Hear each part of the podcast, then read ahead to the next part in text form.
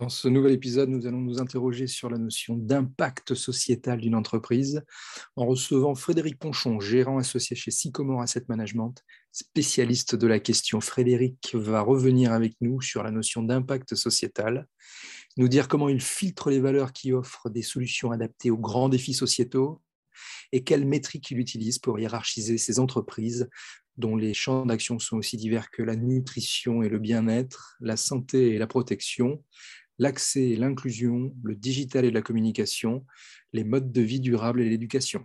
Bonjour Frédéric. Euh, bonjour Alexandre. on va parler ensemble d'un fonds maison que, vous gérez ou, co-gérez, vous allez nous l'expliquer. C'est le fonds Sycomore Social Impact qui est présent au sein de votre gamme thématique alors, en, un mot, pour que nos, auditeurs comprennent bien d'emblée le, périmètre d'action, vous, sur le fond euh, en question, votre univers de valeur, ce sont les sociétés qui offrent des solutions aux grands défis sociétaux mondiaux. Est-ce que vous pouvez nous en dire plus? Alors exactement, euh, Sycomore euh, Social Impact donc recherche en fait des entreprises dont les produits et services en fait représentent des solutions à des enjeux de société qui sont mal ou pas du tout adressés. D'accord. C'est donc en fait une thématique qui a été développée au cours du temps euh, parce qu'on s'est rendu compte finalement que ces entreprises, euh, en, apportant euh, des solutions aux enjeux de société, mhm. finalement étaient dans des, rails de croissance très visibles, puisque elles répondent par nature, par construction à des besoins, avec donc des marchés qui sont très existants, avec une visibilité qui est extrêmement forte, et ce qui correspond à notre objectif euh, de départ sur ce fonds qu'on a lancé en, 2002, euh, d'avoir des caractéristiques en fait sur les entreprises euh, qui soient de visibilité, de récurrence de l'activité et de faible volatilité, de faible exposition au cycle économique notamment. D'accord. Si je vous parle de, sociétés qui sont euh, présentes dans le secteur de la santé, par exemple, ou qui répondent à des besoins euh, liés à l'adaptation au, changement climatique. Est-ce qu'on est dedans? Est-ce que c'est restrictif? Est-ce qu'il y a d'autres choses? Oui, alors les, on, est, on, est, on est dedans. Euh, dans les thématiques qu'on va euh, adresser, effectivement, il y a tout ce qui est euh, santé, protection, donc l'innovation médicale, le diagnostic, la prise en charge de la dépendance, la sécurité des biens et des personnes. Il y a aussi l'accès et l'inclusion, donc avec l'inclusion des personnes vulnérables, l'accès aux produits et services de base, l'accès au logement.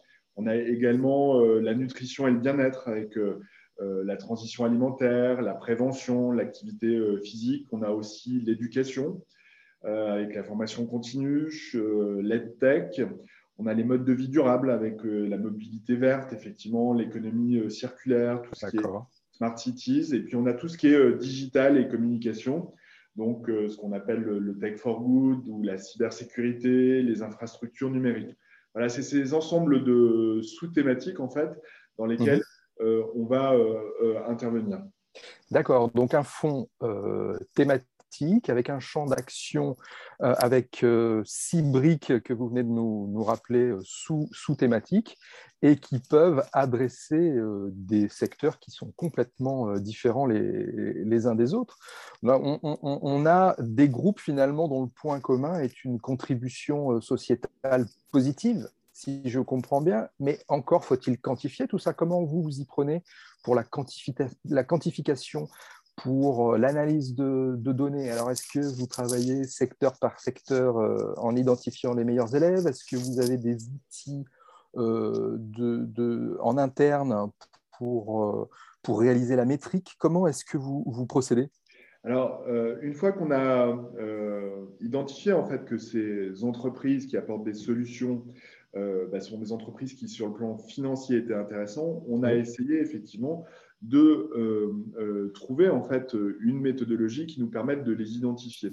Donc, on a développé depuis 2017 une métrique qui s'appelle la contribution sociétale, qui est une mesure en fait qui va de moins 100 à plus 100 qui est là pour en fait calculer les contributions nettes, c'est-à-dire qu'on enlève d'un côté les contributions négatives et qu'on ajoute les contributions positives. Donc, on a ce chiffre de moins, qui, qui va s'étager de moins 100 à plus 100 et qui mesure en fait euh, euh, la magnitude en fait de la contribution euh, des produits et services d'une entreprise à l'atteinte justement des EDD, puisqu'on s'est placé dans le cadre de, de l'ONU, en fait, des objectifs de développement durable. Et la manière dont la, la, la métrique est construite, c'est que pour chaque secteur, on a un référentiel sectoriel qui nous permet d'identifier les objectifs de développement durable et de manière encore plus granulaire les cibles qui sont sous ces, euh, chacune de ces 17 euh, euh, priorités définies par, par l'ONU, et donc qui sont beaucoup plus granulaires. pour donner un exemple, on va prendre celui des laboratoires pharmaceutiques, par exemple.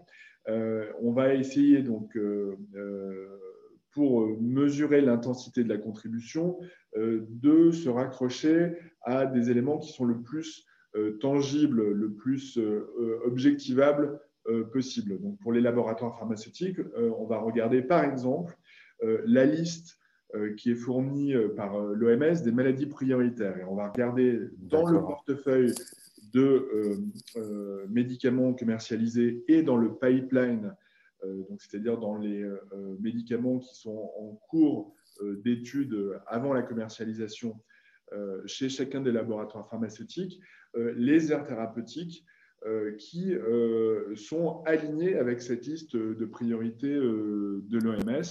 Et donc, on va avoir des notes maximales quand on a des médicaments qui adressent des, en fait, des, maladies prioritaires et qui sont des maladies mortelles ou très invalidantes. D'accord. Donc en ce moment, ce serait par exemple euh, la, variole du singe. Est-ce qu'elle est serait ciblée par exemple? Alors, euh, on, a euh, effectivement des, voilà, des, des, des, choses qui sont très pérennes dans le temps, c'est-à-dire les mmh. orphelines, tout ce qui est oncologie. Effectivement, les laboratoires qui sont euh, qui adressent euh, en priorité euh, ces aires thérapeutiques-là sont effectivement très bien notées sur la base de cette métrique-là. après, effectivement, il y a des choses qui peuvent survenir, qui peuvent être des priorités à plus court terme. On a eu le Covid ces dernières années. Effectivement, aujourd'hui, il y a cette épidémie de variole du singe. il y a un laboratoire pharmaceutique scandinave qui s'appelle Bavarian Nordic qui, effectivement, à euh, un vaccin euh, contre la variole qui est euh, utilisé en fait par les pays occidentaux. Hein. Ils ont eu un gros contrat avec l'Union européenne, un contrat avec le Canada dans le cadre de la prévention de la propagation de la maladie dans, dans ces pays. Donc voilà, effectivement, c'est un angle, c'est une porte d'entrée en fait pour pouvoir aller sélectionner des entreprises qui répondent à ces enjeux, euh, qui soient euh, assez, je dirais, à court terme ou plus pérennes dans le temps. Effectivement, ça c'est assez circonstancié sur la variole, la variole, du singe, mais par exemple une, une, entreprise, on peut imaginer une medtech qui, qui développe vraiment un outil ultra pratique pour mesurer en temps réel la glycémie d'un patient atteint de diabète. Euh, qui, et, qui, et, qui, lui change la vie, on imagine qu'elle aura une bonne note.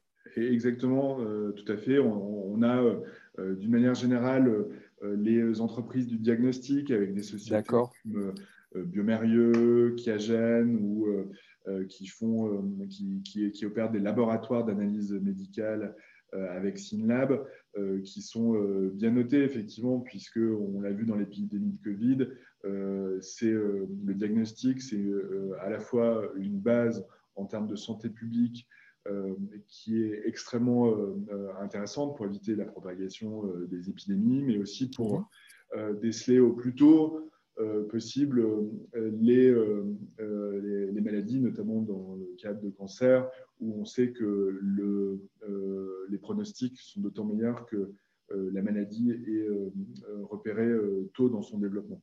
Donc, le secteur du diagnostic est extrêmement bien noté dans cette méthodologie. Alors, je vais, je vais rappeler pour qu'on s'y retrouve bien les, différents, différents blocs, on pourrait dire, sous-thématiques, comme vous disiez tout à l'heure, qui sont au nombre de six et qui catégorisent le, champ d'action du fonds. Alors, on a nutrition et bien-être, santé et protection, accès et inclusion, digital et communication, euh, mode de vie durable et éducation. Je voudrais revenir sur l'un de ces six, qui est le mode de vie durable. On a encore des sous-catégories, dont l'économie circulaire.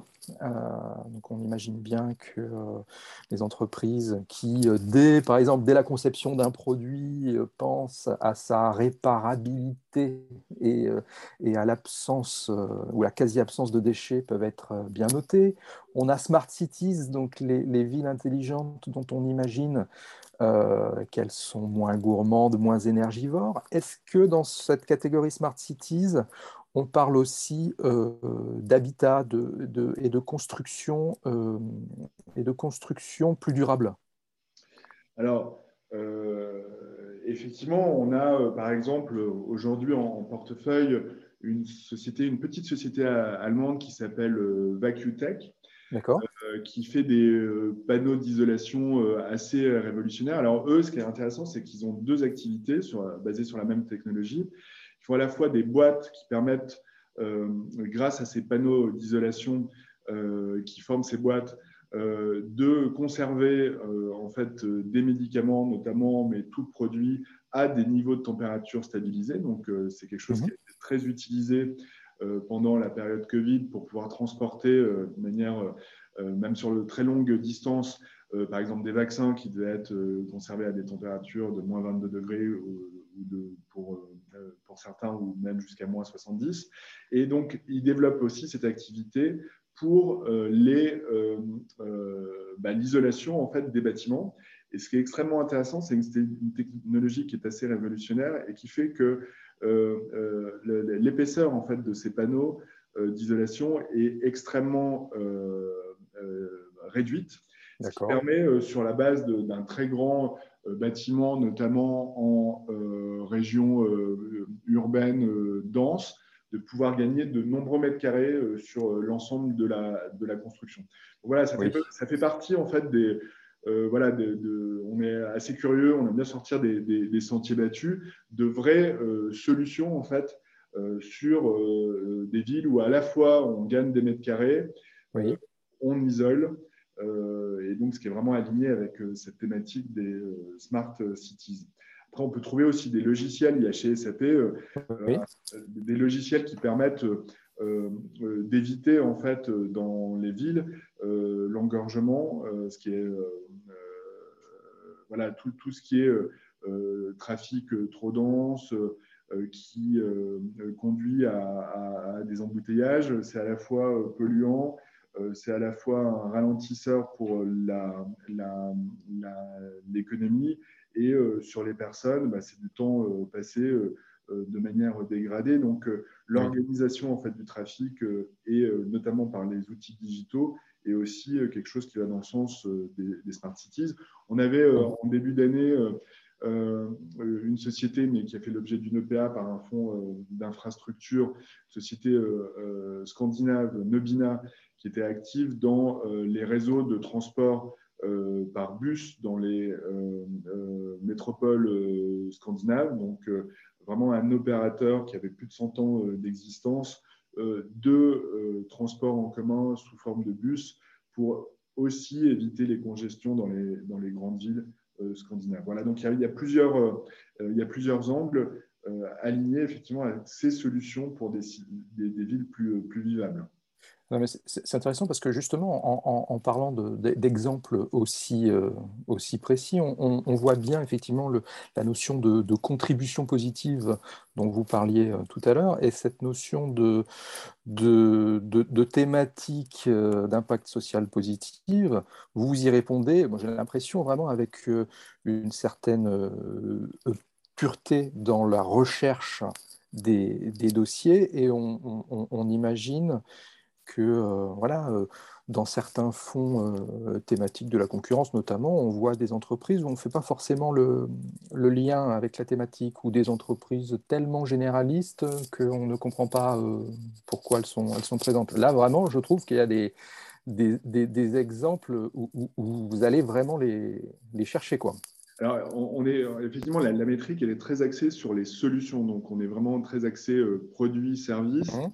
euh, alignés justement avec euh, la résolution de problématiques sociétales.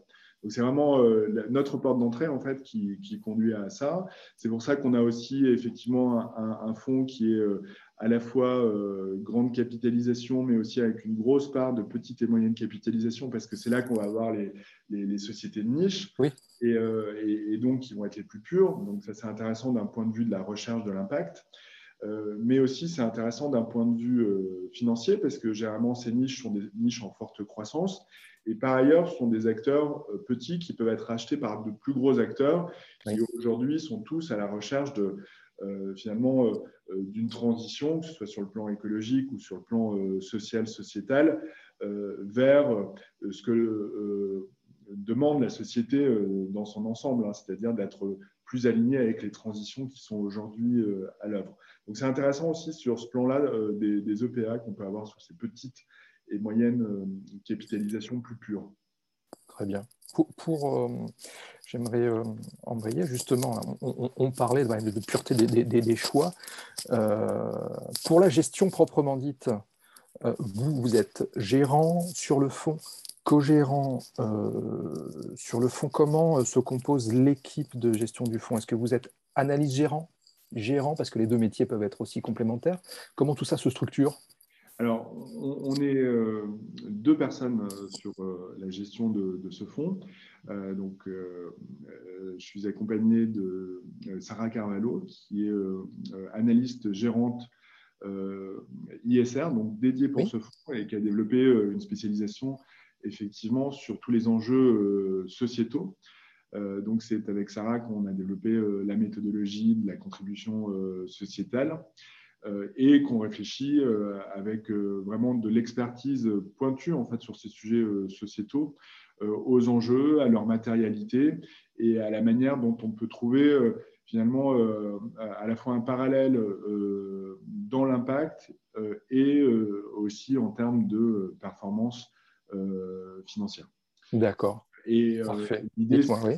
oui, non, l'idée c'est que chez Sycomore, euh, on essaye d'hybrider au maximum tous les profils, c'est-à-dire qu'on est à la fois analyse gérant euh, et euh, à la fois, alors il y a différents degrés d'hybridation, mais vraiment avoir une vue à 360 en n'étant pas uniquement financier ou pas uniquement extra-financier, mais en vraiment ayant des expertises qui mêlent ces deux dimensions. Parfait, c'était justement ça que je voulais, que je voulais savoir sur, le, sur ce mode de, gestion. Un point, parce qu'on parle de recherche d'impact, hein, c'est dans le nom. La recherche d'impact, on a abordé un certain nombre de sujets. Euh, on a vu euh, euh, la sélection de valeur via cette métrique. on pense qu'il y a aussi un, deuxième axe de l'impact, c'est l'engagement, c'est-à-dire mmh l'engagement actionnarial, de proposer en fait des, euh, euh, initiatives d'amélioration en fait des pratiques des entreprises en étant dans un dialogue qui est constructif avec elles. Euh, euh c'est pas de faire de l'activisme, mais c'est de vraiment d'engager dans le temps ces discussions pour que on ait aussi de l'impact au-delà de la sélection dans les meilleures pratiques qu'on peut proposer aux entreprises qu'on a en portefeuille. La troisième dimension de l'impact, selon nous, c'est aussi la capacité à reporter sur nos impacts et sur euh, euh, les, voilà, ce qui se passe en termes d'investissement responsable, euh, comment ça se traduit en termes de performance extra-financière.